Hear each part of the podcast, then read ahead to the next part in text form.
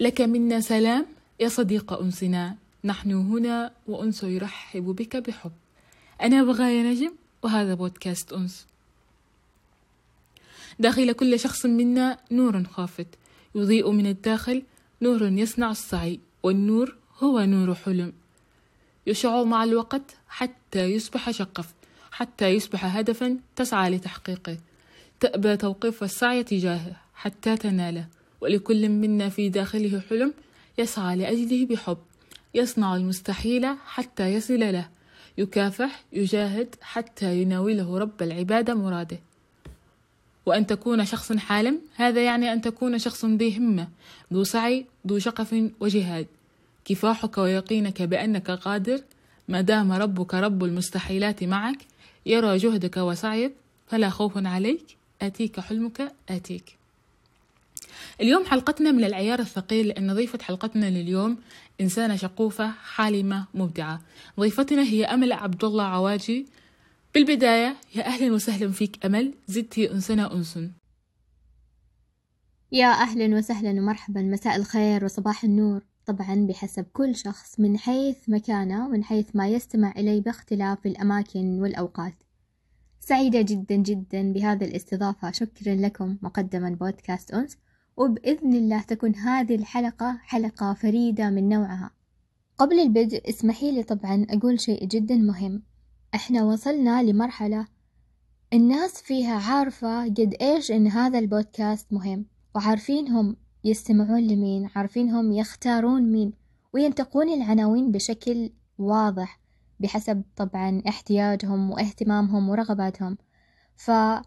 فكيف إن الناس تقضي ساعات يومها أو عملها في اختيار بودكاست مناسب حتى يقضي هذا الوقت في استنفاذ؟ ما يتم استنفاذه؟ طبعا كنت حريصة للأمانة أن يوصل هذا البودكاست لعدد كبير من الناس وأن يوصل لقلب كل شخص يحتاجه ويكون له تأثيره وأثره ويكون فيه من استلهام الأمل الشيء الكثير. فأسأل الله يعني أن يبارك في علمنا وعملنا بإذن الله ويكون خالص لوجهه. فعلا البودكاست في الوقت الحالي صار شيء مهم جدا والله ينفعنا وينفع بنا يا رب.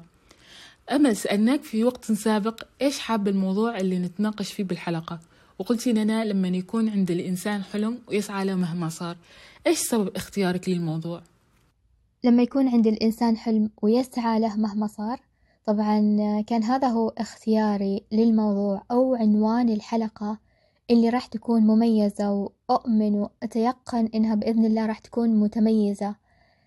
وعلى الأقل الأشخاص اللي قاعدين يستمعون لهذا البودكاست في هذه اللحظة إنه يكون له أثره وتأثيره مثل ما ذكرت الواضح عليهم بتغيير وتطوير تفكيرهم آرائهم الحياة اللي قاعدين يعيشونها. عندك حلم عندك أمنية عندك طموح لكن تعجز عن تحقيقه. سبب الاختيار كان هو سبب اختيار شخصي. وهذا الاختيار هو اختيار شخص آه، كان عاجز يوم من الأيام ولكن بفضل الله وبإيمانه وبثقته بذاته تمكن إنه يوصل على الأقل لبعض الأحلام والأمنيات.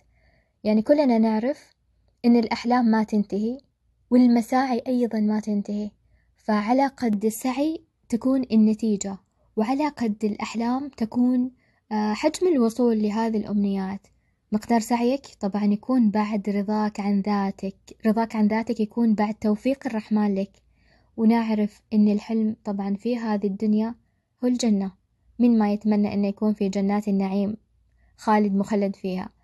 فلذلك عشان إحنا نوصل للجنة لازم إن إحنا نعمل كل ما هو صالح عشان نقدر نوصل لهذه المرحلة أو نوصل لهذه الحلم اللي هو فردوس الأعلى. نفس الشيء بالنسبة للأحلام الدنيوية والأهداف اللي قاعدين نخطط لها ونسعى لها.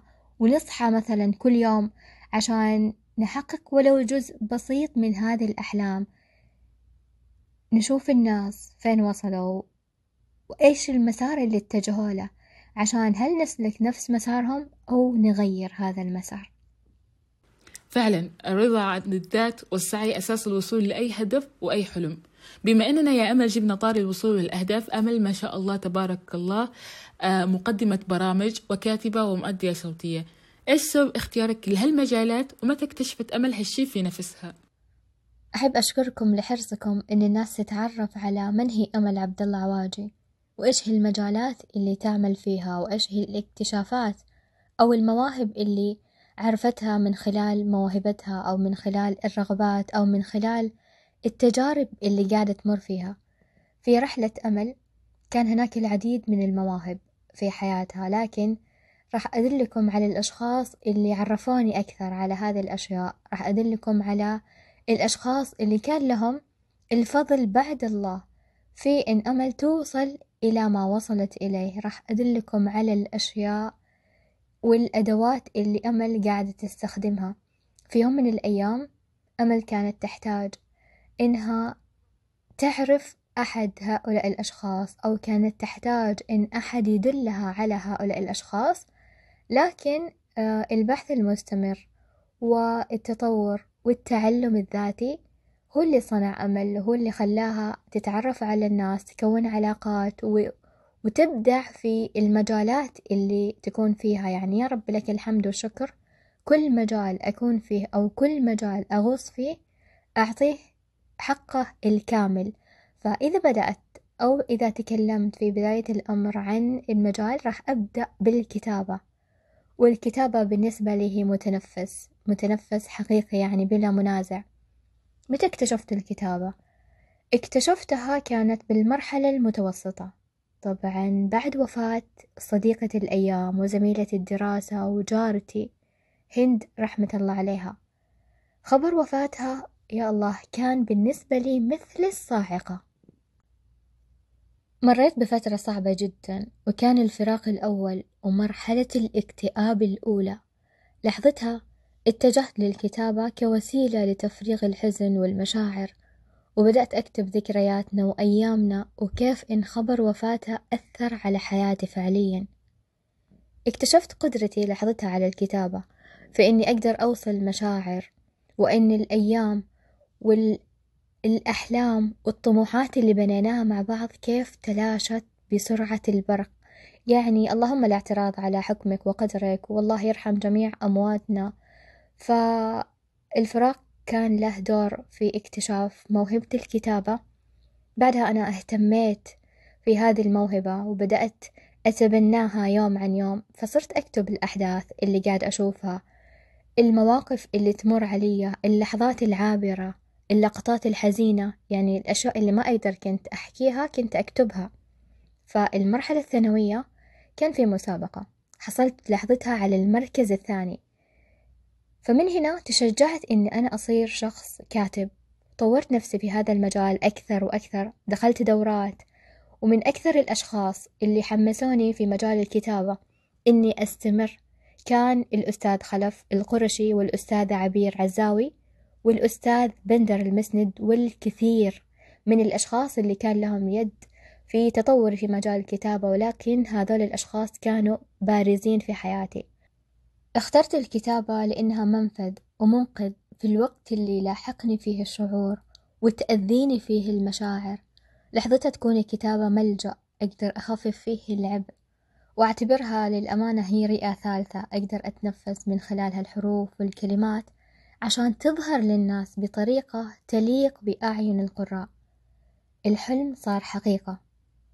مع ملتقى الأدباء فإني أكون كاتبة مشهورة أو كاتبة معروفة ويظهر اسمها من خلال الصفحات. ما زال الحلم مستمر ولكن بداية تحقيق هذا الحلم إن كتاب أقلام نابضة اللي تمت مشاركته من قبل ملتقى الأدباء بمشاركة العديد من كتاب وكاتبات الوطن العربي بمسمى أقلام نابضة كان الكتاب الأول اللي يحمل في قلب صفحاته حروفي واسمي. ومن ضمن هذا الكتاب كانت أحرف الإهداء. فلكم أن تتخيلون الشعور يعني بعد سنوات طويلة يكون الحلم واقع. فيا رب يا رب كل الأشخاص اللي قاعدين يستمعون إلي في هذه اللحظة إنهم يسعون إلى أحلامهم حتى تصبح حقيقة. يعني الله ما جعل لك فكرة ولا خيال يطرى على بالك إلا إنه قادر على تحقيقه. لكن اسعى. كل اللي عليك إنك تحتاج تسعى. لا تقول أنا ما أقدر أنا ما فيا أنا ما حد من الناس راح يساعدني ما راح ألقى الجواب الكافي.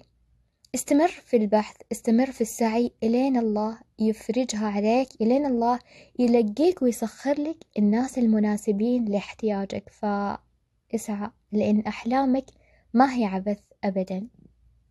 بالنسبة للتعليق الصوتي استغرق مني وقت طويل جدا حتى أصل لما وصلت إليه. وما زلت أتعلم وما زلت أتدرب ما زلت بشكل مستمر أبحث عن تطوير ذاتي في هذا المجال. المكان اللي أظهر لي صوتي ومهاراتي وقدراتي طبعا بعد المدرسة لأن المدرسة هو المكان الأول اللي أنا وقفت آه، فيه من خلال الإذاعات المدرسية من خلال المشاركات في الاحتفالات. كانت منصة خيط وإبرة. طبعا بعد واقع مليء بالإنجازات كانت خيط وإبرة من ضمن المواقع اللي أيضا كان لها الفضل في إظهار إنجازاتي في إظهار صوتي للناس في تعرف الناس علي من خلال الموهبة اللي أمتلكها. واللي ما يعرف منصة خيط وإبرة هي منصة داعمة للمواهب. تعلمت وتدربت على يد كثير من المدربين. كان لهم خبرة في هذا المجال. ومن أهم المدربين اللي كان لهم تأثير في عالم الصوت على حياتي الدكتور كمال جليد الأستاذ حسام باهديلة الأستاذ رضا بن محفوظ والأستاذ أيمن الخالدي. استمراريتك في بحثك المستمر في تطويرك لذاتك في الهدف اللي تسعى لتحقيقه وما تصبو إليه من هذا المنطلق أنا وجدت ذاتي وجدت ذاتي في صوتي. لما أحب أكتب كلماتي أحب ألقيها بمشاعري وأحاسيسي حتى توصل للمتلقي بذات الشعور اللي انكتب. بعد مرحلة معرفة الصوت لابد أني أنا أقوي كان فيها صوتي. انتقلت لمرحلة الإذاعة والتقديم. أخذت طبعا العديد من الدورات والمهارات الإعلامية اللي لابد أني أتعلمها وتتوفر في العديد من المقدمين سواء كان مقدمين برامج أو مقدمين إذاعات أو مدربين أو أيا يكن في هذا المجال لأن مثل ما تعرفون سلاح الإنسان صوته. إذا كان مدرب مقدم إذا كان آه، معلق صوتي فالصوت هو سلاحك الصوت هو جواز سفر من خلاله يمر العالم ويوصل إلى آذانهم. المهارات الإعلامية اللي أنا تعلمتها أو الأهم آه، من ذلك المدربين اللي أنا تعلمت على يدهم كان المذيع الأستاذ محمد الراشد. أثناء التدريب وفي مرحلة الفرز انقالت لي عبارة من قبل الأستاذ كانت أمل أجيزك على الهواء. يا الله يا كمية الفرح يا كمية الشعور اللي غمرني لحظتها. أنا كنت صراحة واثقة من نفسي وكنت متأكدة أني راح أجتاز لكن بعض الأحيان يكون الخوف مسيطر. يمكن أخطأت في حاجة يمكن أدائي ما كان صحيح يمكن وبما أن الأشخاص المقيمين لك هم أكثر خبرة منك في هذا المجال فأكيد تقييمهم راح يكون يعني دقيق جدا إنه ما ينفع يخرج على الساحة إعلامي ويكون له مهارات ضعيفة. فعبارة أجيزك على الهواء أعطتني دافع جدا قوي حتى أقدر أستمر وأتعلم في هذا المجال. بعدها انتقلت لمرحلة تقديم البرامج. يعني عشان أشوف نفسي هل أنا آه، متمكنة؟ هل أنا واثقة؟ هل أنا قادرة؟ واستضفت لحظتها العديد من الضيوف قدمت مساحات. والمهم والأهم النقطة المهمة اللي حابة أنوه عليها أو حابة إنه الناس تعرفها إذا حابين يدخلون هذا المجال. إذا قدمت برنامج أو إذا قدمت إذاعة اختيارك للموضوع جدا مهم. لازم يكون موضوع جاذب لازم يكون موضوع يلفت انتباه الناس وبنفس الوقت قريب من اهتماماتهم. البرنامج القريب من قلبي جدا كان هو أول انطلاقة لي. برنامج سحر الكلمات. تأثيره وصداه ما زال إلى اليوم. منذ أربع سنوات. فالحمد لله الحمد لله الحمد لله إني قدرت أعمل شيء كان له أثره وتأثيره ما زال إلى هذه اللحظة. وكان الضيف الدائم والضيف الداعم أثناء اللقاء وبعد اللقاء وقبل اللقاء كان المستشار الأستاذ جبران الفيفي. يا الله الله يرحمها ويغفر لها يا رب يجعل دارها الجنة. يا تبارك الله يا أمل إنجازك وإصرارك على حلمك يدرس. أنت فعلا مثال رائع للمرأة الناجحة. خلينا يا أمل نتكلم عن التسويف شوي. وش هي الأشياء اللي تخلي الإنسان يصوف عمله؟ وكيف ممكن يتخلص من هذه العادة؟ يا الله كيف إن التسويف مرهق ومؤذي؟ التسويف وما أدراك ما التسويف طبعا لا أخفيكم سرا وبكل أمانة وصراحة أنا من الأشخاص يعني كنت من الأشخاص اللي دائما يسوفون الأعمال ويأجلون الأعمال. لا خليه بكرة مرة واحدة. لا خليه بعدين لا خليه الأسبوع الجاي.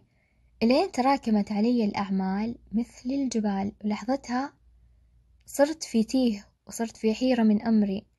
ما عاد عرفت من فين أبدأ ولا عرفت من فين أنتهي ولا عرفت أنادي مين من الأشخاص اللي يساعدني في هذه الأعمال المتراكمة. فالتسويف صراحة هو سم بطيء. يعني الإنسان يقتل نفسه بذاته من غير ما يشعر. لكن متى يحاول يحس بهذا الأذى؟ في نهاية المطاف لما يشوف كل الأشخاص حوله وصلوا لأماكن وهو ما زال معلق ومنتظر. ليش؟ لأنه سوف أعماله لأنه أجل أمور كان لازم إنها تتم في هذه اللحظة. وأكثر شيء يخلي الإنسان يسوف هو عقله لأنه يحس يبغى إنه يرتاح وإذا تأجل الشغل يمديه فيتراكم يتراكم يتراكم ويصير عليه مرحلة ضغط. ولحظة انفجار غير متوقعة مثل ما البعض يعني عنده أعمال مؤجلة أنا متأكدة. بعض الناس قاعدة تسمعني الآن وعندهم أعمال مؤجلة وأعمال متراكمة فأنا أقول لك انقذ نفسك وحاول إنك تخلص أمورك وأعمالك المؤجلة. قسم وقتك على حسب هذه الأعمال. من المهم للأهم. ومن الأهم للمهم شوف إيش اللي لازم إنه ينجز عشان تقدر إنك تنجزه. أكثر شيء يأذي في خلال التسويف وغير إن الوقت قاعد يضيع عليك آه، من غير أي نتيجة عشان تتخلص من هذا التسويف لازم ولابد من إنك تستحضر فكرك بكامل قواك ونيتك تكون خالصة إنك تستمر. تستمر في أعمالك. مثل ما قلت إنه حاول تجزئها على أوقات متفرقة حتى يعني ما يكون عندك ملل ما يكون عندك آه، آه، الزهق الزايد عن اللزوم إنه أنا راكمت أعمالي وهذه الأعمال الآن أنا لازم أنهيها. وفي حال إنك أنهيت هذه الأعمال المؤجلة واللي سوفتها لوقت طويل أنت هنا لازم تكافئ نفسك. كافئ نفسك لأنك صراحة تستحق ونفسك تستحق أن تشعر بالراحة وبالرحابة وبالأمان. فطريقتي بعد تسويف كل عمل يؤجل لوقت غير معلوم.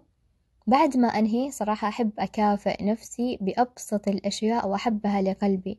وكذا أحس إني أنا أنجزت الشيء الكثير بعد كل تسويف. فعلا التسويف كارثة وهو عقبة الإنسان الأولى. نيجي لمحور حلقتنا الأساسي. كيف يتخطى الإنسان العقبات والصعوبات عشان يوصل لحلمه؟ وكيف يتمسك بهذا الحلم رغم المعيقات؟ العقبات هي توابل الحياة. يمكن البعض يقول توابل الحياة ليش إحنا داخلين مطبخ؟ لا. إحنا في الحياة اللي لازم يكون فيها مطبات لازم يكون فيها توابل. وإحنا إذا دخلنا المطبخ نحب إنه على الأكل يكون فيه توابل حتى تعطي نكهة ومذاق للأكل. فهذه التوابل هي تعطي مذاق ونكهة للأمور والأشياء اللي قاعدة تصير في حياتنا وما تزين إلا فيها. فأنا قدمت أحد برامج على تليجرام كانت الحلقة مسجلة للأشخاص اللي مثلا حابين إنهم يستمعون إليها. كان مسماها توابل الحياة وكان الضيف فيها الأستاذ فيصل الفضل. تكلمنا عن تفاصيل كثيرة. لكن كل ما واجهنا عقبة عرفنا كيف نعيش الحياة ونتعايش مع الوقت بالشيء اللي إحنا يلائمنا ويتناسب معانا. بالرغم من أن بعض العقبات يعني تكون قاسية مؤذية محزنة مبكية مؤلمة لكن حكمة الله علينا فيها شيء خفي بالغ نستوعبه في نهاية الأمر. يعني نقول ليش حصل معانا هذا الأمر؟ آه هل إحنا مقصرين؟ ليش الناس قاعدة توصل؟ هل إحنا ناقصنا شيء؟ هل هل؟ فيبدأ الإنسان يعاتب نفسه ويلوم نفسه وما يعرف إنه في تأجيله لهذا الأمر. الله أخفاه عنه لحكمة بالغة لخير لعوض جميل قادم. لكن اللي عنده حلم واللي عنده هدف واللي عنده رؤية وطموح يتخطاها. إنه يؤمن بالله ويكون هذا الإيمان إيمان تام ويقين. بأن كل ما يفكر فيه ويخطط له راح يكون إذا أراد الرحمن. طبعا في كتابه الكريم قال إنما أمره إذا أراد شيئا أن يقول له كن فيكون. ما في شيء مستحيل على الله أبدا. ودائما اللي يكون مع الله الله يكون معاه في كل أموره. كن مؤمن بذاتك واثق بنفسك وبآدائك لأن الله ما زرع في عقلك فكرة إلا قادر على تنفيذها. أرجع وأقول إن كل حلم وكل هدف وكل رؤية وكل طموح تقدر تتخطاها وتتجاوزها وتصير واقع إذا سعيت لها. يعني إحنا بطبيعة الحال كبشر نحب التحديات ونحب المنافسة فالله ميزنا أن يكون عندنا عقل عشان نقدر نفكر فيه ميزنا من بين كل مخلوقاته. فمن أقل الحقوق أنك تقدر تستخدم هذا العقل بما يفيد النفس ويفيد المجتمع ويفيد الوطن ويفيد الأمة. فعلا العقبات أساسية في حياتنا ودائما تكون خيرة وربنا راح يعطي الإنسان حلمه وعمله في الوقت المناسب. خلينا نتكلم من ناحية الدعم. كل إنسان بحياته يحتاج ولو دعم بسيط من اللي حوله. من هو الدعم الأول اللي خلى أمل؟ توصل للي هي فيه حاليا. الدعم من الأمور الأساسية في تقدم مسيرة كل شخص رائع. وبعد توفيق الله الداعم الأول لي هو أمل نفسها. يعني ذات العزيزة ذات الحبيبة.